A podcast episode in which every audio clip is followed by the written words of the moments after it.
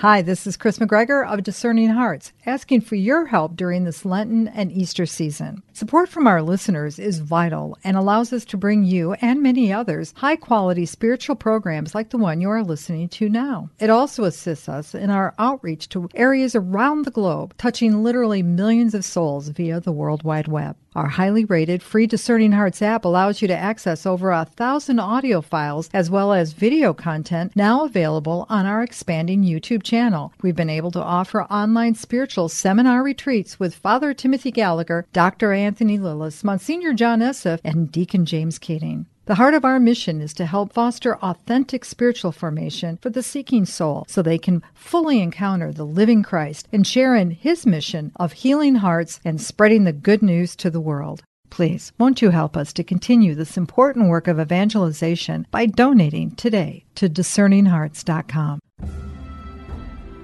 Discerninghearts.com presents Atonement Soundings in Biblical, Trinitarian, and Spiritual Theology with Dr. Margaret Turek. Dr. Turek is a professor of theology and chair of dogmatic theology at St. Patrick's Seminary and University. She received her doctorate in sacred theology at the University of Freiburg in Switzerland. Her other publications include Towards a Theology of God the Father, Atonement, Soundings in Biblical Trinitarian and Spiritual Theology with Dr. Margaret Turek. Here is your host, Evan Collins. This has been a great conversation thus far. We felt like both of us felt like it would be fruitful to begin this last kind of time that we are getting together to talk about this with a little bit of a recap and maybe a more precise picture of one of the most crucial aspects of atonement that you talk about in this book, which is not just the filial love of Jesus Christ, but the paternal love of the Father. And so Margaret, how would you begin to describe, to give us a bite sized glimpse of the Father's heart and what that looks like in the Old Testament and then as it's fully revealed in the New? Oh, absolutely. Yes, it's so important for us to, along with Christ, keep our gaze fixed on the Father, on God's fatherly love, because that's it's God's fatherly love is forgiving love that is the model or the exemplar or the archetype. Those three words mean the same, but it's in turning toward the Father and seeing everything He does, that everything He does is out of love, that we are moved to mirror, to imitate the fatherly love that we're given that we see. Everything begins in the Godhead, in the Trinity. It begins with the Father. The Father is the eternal lover, the initiating lover, and he shows the Son uh, his paternal love, such that the Son, both as God and as man, receives the Father's love is nourished and sustained by the Father's love and mirrors the Father's love in turn. So, this dynamic of paternal love engendering filial love, a filial love that mirrors, imitates, and so reveals paternal love. This dynamic is in play from the beginning to the end of sacred scripture. And it remains in play in our own lives, in the lives of the saints. One of the themes that I would love to trace out with you in this conversation, Evan, is the filial love as it turns toward God's paternal love, God's fatherly love, receives it, and mirrors it, imitates it in response. How that is to the glory of God. Mm-hmm. It's to the glory of God. And I, what I don't want us to forget in all our focus on the work of atonement is that this work of atonement precisely as a work of filial love. Mm. It's to the glory of eternal love. It's to the glory of God, the Father. Okay, and you can see why. Because if you're mirroring the Father, you are filial love is the place where, as you said, the love of the Father, the heart of the Father is then made visible, is, is seen, and hence glorified in this fallen world. So filial love always points back to paternal love as its source, as its exemplar, and hence it's giving filial love the glory. Does that make sense? Oh, absolutely. It's just, I'm sitting here kind of blown away. The connection that I just made in my mind is that even as like a, a baby is born and is being nurtured, cultivated, raised by the parents, that baby has these mirror neurons that are like imitating exactly like what they see yes. the parents doing. And so, like, this concept that has been explicated and explained and contemplated and dove into this mystery of paternal love and filial love is so deep to what it means to be even a human person that yes. it's it's a fundamental aspect of what happens to us when we're born and yes. and we're raised and i was just sitting here thinking that that is just absolutely crazy to think about and of course things like that are going to be really prominent in my mind because oh my just goodness. having a baby jubilee first child yeah now d- does our audience know that that you're a, you're oh. a new daddy Oh yeah, well now they do. Uh. Jubilee. So yes, mm. you know later it's somewhere in in chapter two, the book that's talking about atonement in the New Testament. Just as you suggest, I draw from the analogy of the parent-child relationship in human terms. And no little child, upon coming into this world, can love, can give, donate itself of itself, by itself. But the little child, the infant's love, is called forth from the love first given by the parent, a love that needs to be, though, expressed, revealed. Mm. The heart, the love of the parent, needs to disclose itself, express itself, show itself to the child. And then, as you said, the child, recognizing it as love, mirrors it, answers it. The parental smile of love evokes, engenders the, the infantine smile of love.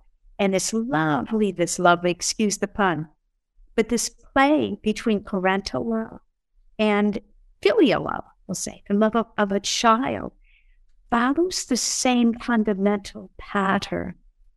A child, filial love, always needs to be loved 1st mm-hmm. It needs to be shown love. And it's that parental love first shown, first given the little child that spurs, enables the child to give itself in turn. And the giving of the child will always be a mirror reflection of the love it has first been shown. And we see this dynamic already in the Old Testament when Adonai, the Lord, the father of Israel, first shows is you were asking his fatherly heart toward Israel. He reveals himself, his love for Israel in a multitude of ways and, and over a multitude of centuries. It's a gradual unveiling of the heart of God as Father of Israel but he takes it upon himself to show yeah. his own heart. One of the things I also talk about that's really important in the Old Testament is the role of the prophet, the role both of Israel, the nation, with respect to this dynamic, and then also among the nation, the individuals that God calls, such as the prophets, to be a more definite faithful mirror image of his heart turned toward his people. So, should we talk a little bit about, first of all, the role of Israel? God chose Israel to be his living image, his living icon, hence his revealers for the, the sake of the world, the nation.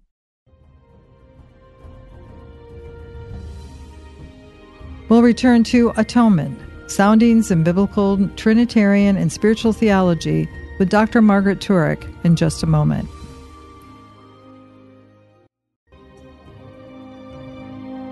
Did you know that Discerning Hearts has a free app in which you can find all your favorite Discerning Hearts programming? Father Timothy Gallagher, Dr. Anthony Lilles, Deacon James Keating, Mike Aquilina, Dr. Matthew Bunson, and so many more are found on the Discerning Hearts free app.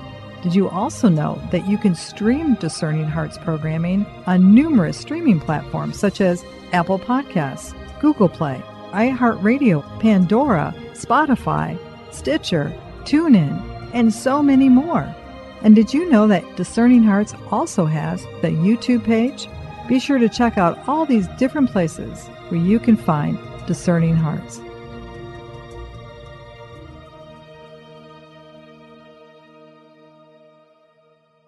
Discerning Hearts provides content dedicated to those on the spiritual journey. To continue production of these podcasts, prayers, and more, go to discerninghearts.com and click the donate link found there or inside the free Discerning Hearts app to make your donation. Thanks and God bless.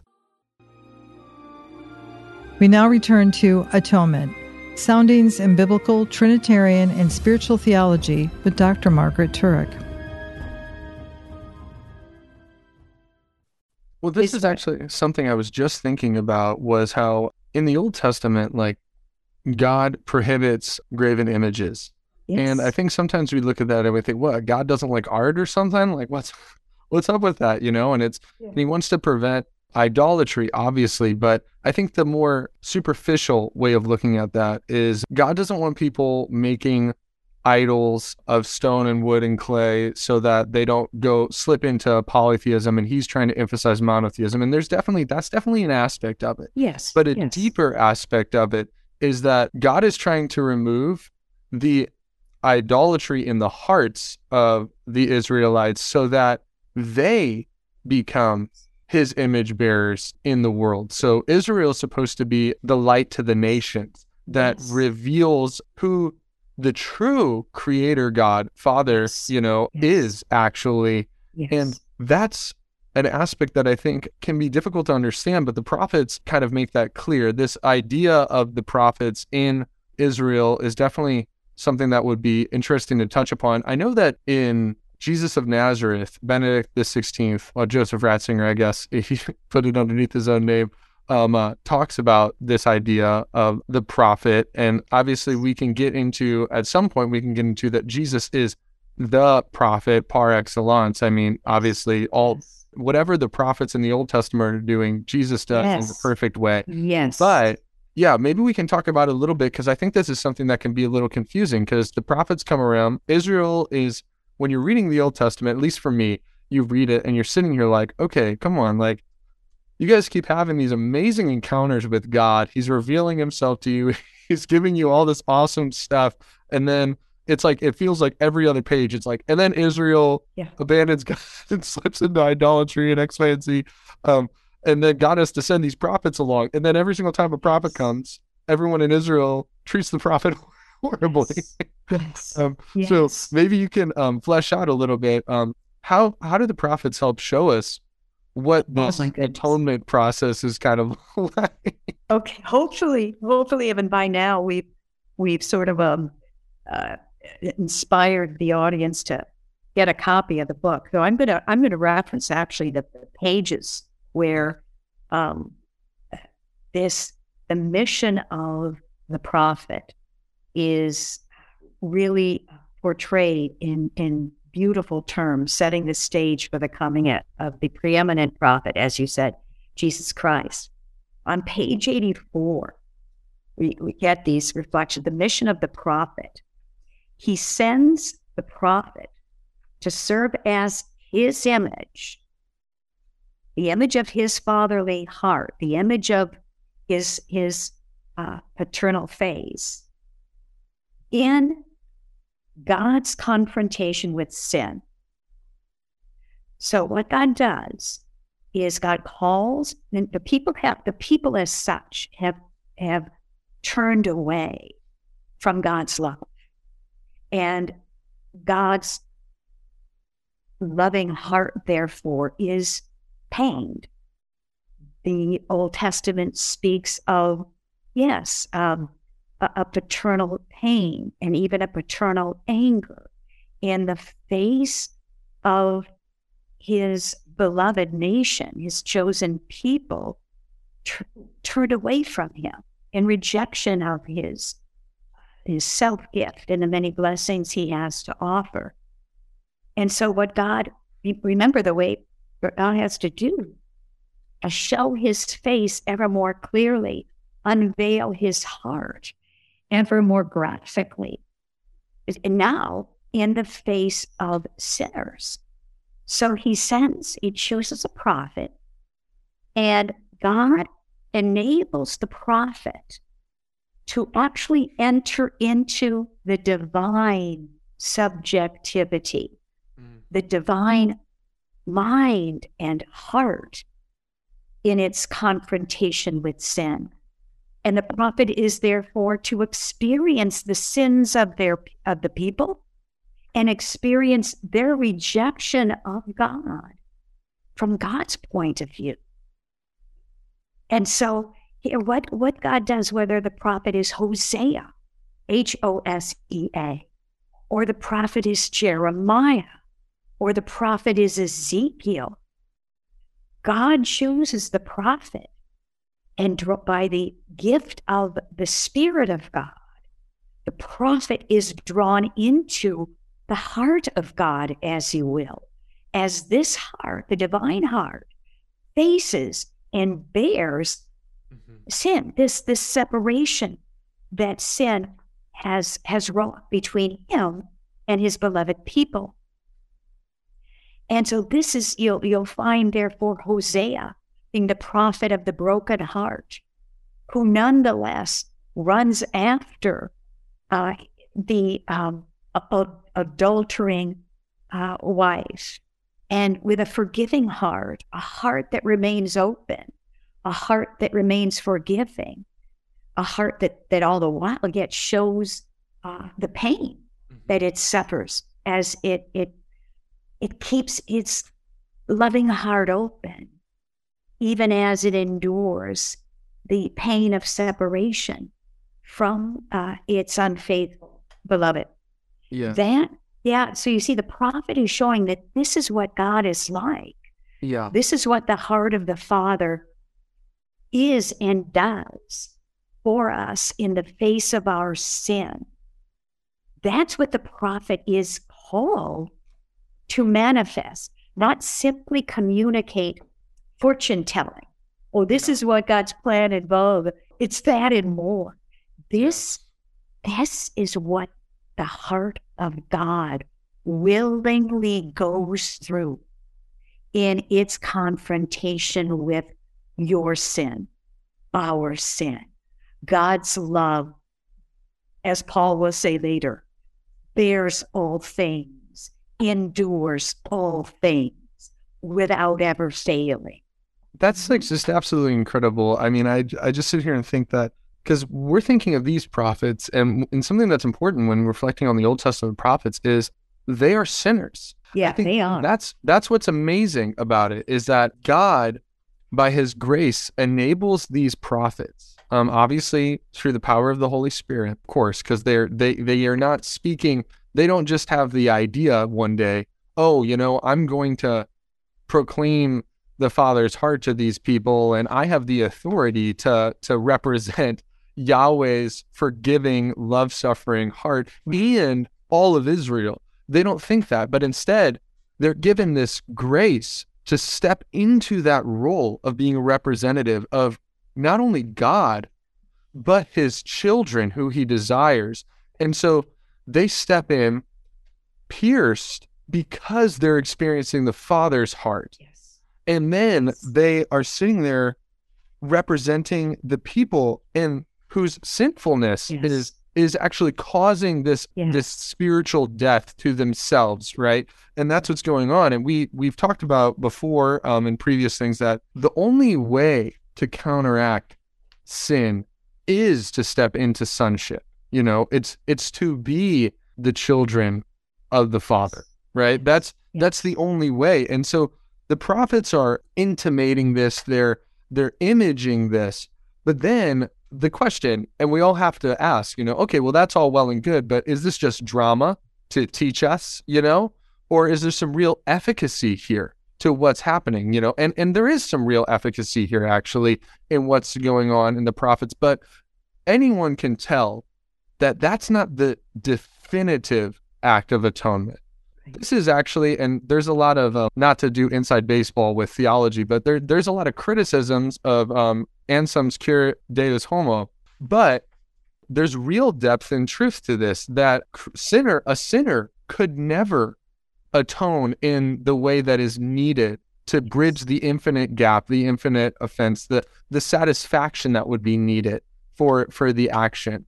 And in comes so we have the father's heart in this in this capacity that we're talking about who wants to endure and love and then the act of sonship that needs to be embraced on the part of the people who God has chosen to be his own and that's not something that they have acted upon. In comes Jesus Christ. Yes. and that's the incarnation. Yes. Christ comes as fully man and fully God, able to then step in to that place, not because he's a sinner, but because he really is Yes. human. He really is human, and but yet is a divine person. And then he steps in as the Son and embraces this role of the prophet that we're talking Yes. Yes. so, do you want to outline a little bit of what that looks like in Christ in particular then? Oh, sure. So, yeah, once again, it takes this dynamic between paternal love and filial love. It begins with paternal love expressing itself, showing itself, uh, basically showing its its own subjectivity, its mind and its heart, and it's on the part of of the child, the part of the son. It's in seeing the love uh, given and the form of paternal love that's shown, that prompts, that enables, engenders a response of filial love that mirrors the love it sees, that answers the love it has first been given, and precisely thereby it is glorifying the paternal love, you know, the initial love, as its perfect image. Um, so fast forwarding to the New Testament, then, you know, Jesus will say, in, whatever gospel you pick up among the four, he alone, no, here's from Matthew and Luke. No one knows the Son but the Father, and no one knows the Father but the Son, and anyone to whom the Son wishes to reveal him. That's in Matthew and Luke. Now, notice that in this uh, saying, both Son and Father abide in mystery. There is a theirs is a relationship that is co-equally mysterious and so co-equally it's intimate. No one knows the Son but the Father. So already that the Son abides in mystery. No one knows the Father but the Son, and anyone to whom the Son reveals him. So it's the Son who knows the Father, who will reveal him to the world and will reveal him not simply in words, but more comprehensively and with the entirety of his human life that culminates in the sacrifice of that life, the donation of that life, the giving of that life unto death.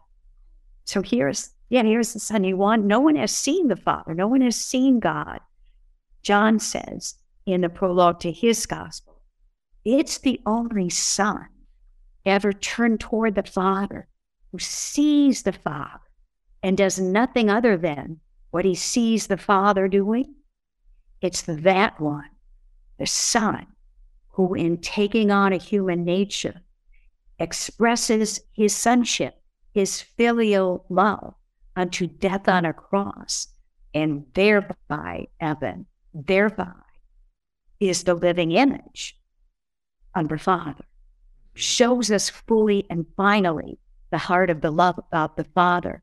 And it, it is utterly important that we recognize that the heart of the Father is most fully and definitively, supremely revealed when the human heart of his Son is pierced, is pierced on the. When the human heart, uh, the heart that a filial is bearing sin, is bearing sin unto death on the cross, but it's in it's precisely when that filial love is willingly pierced, willingly pierced, that the revelation of the pierced heart of the Father is accomplished. Yeah. Where we realize that all along, from the initial fall up, up until this moment of his own people rejecting his son, that the Father's love has borne all things, endured all things, without his fatherly forgiving love ever coming to an end. A love that has endured our sin eh, with paternal love's pain, but without that the, the, the father withdrawing his heart, withdrawing his love. He says he holds true, he holds steady, and his son as man with his own heart pierced is revealing not only, as you said, revealing not only sin, is taking our rejection of God upon himself, but he's also precisely at the same time revealing this almighty love of the Father that has never ultimately forsaken us, that has never withdrawn itself from us, not ultimately. It has remained true, remained true, and is the very source and model of the Son's love as God and as man, as you said, stepping into the breach, taking on, taking, uh, stepping into the place of the Father's living image and daring to show pain of the Father's love. A pain, though, that is almighty, a, a heart that never, and a love that never fails.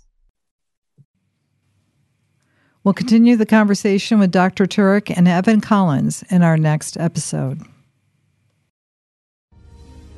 You've been listening to Atonement Soundings in Biblical, Trinitarian, and Spiritual Theology with Dr. Margaret Turek and your host, Evan Collins. To hear and or to download this conversation along with hundreds of other spiritual formation programs, visit discerninghearts.com as well as in the free Discerning Hearts app or on your favorite podcast streaming platform. You can also view this conversation on the Discerning Hearts YouTube channel. To learn more about the book on which this series is based, go to ignatius.com, the website for its publisher, Ignatius Press, or you can find it at any fine Catholic bookstore. This has been a production of Discerning Hearts. We hope that if this has been helpful for you, that you will first pray for our mission which is to offer authentic and rock solid spiritual formation freely to souls around the world. And if you feel this worthy, please consider a charitable donation, which is fully tax deductible to help support our efforts. But most of all, we hope that you will tell a friend about discerninghearts.com and join us next time for Atonement Soundings in Biblical, Trinitarian, and Spiritual Theology with Dr. Margaret Turek.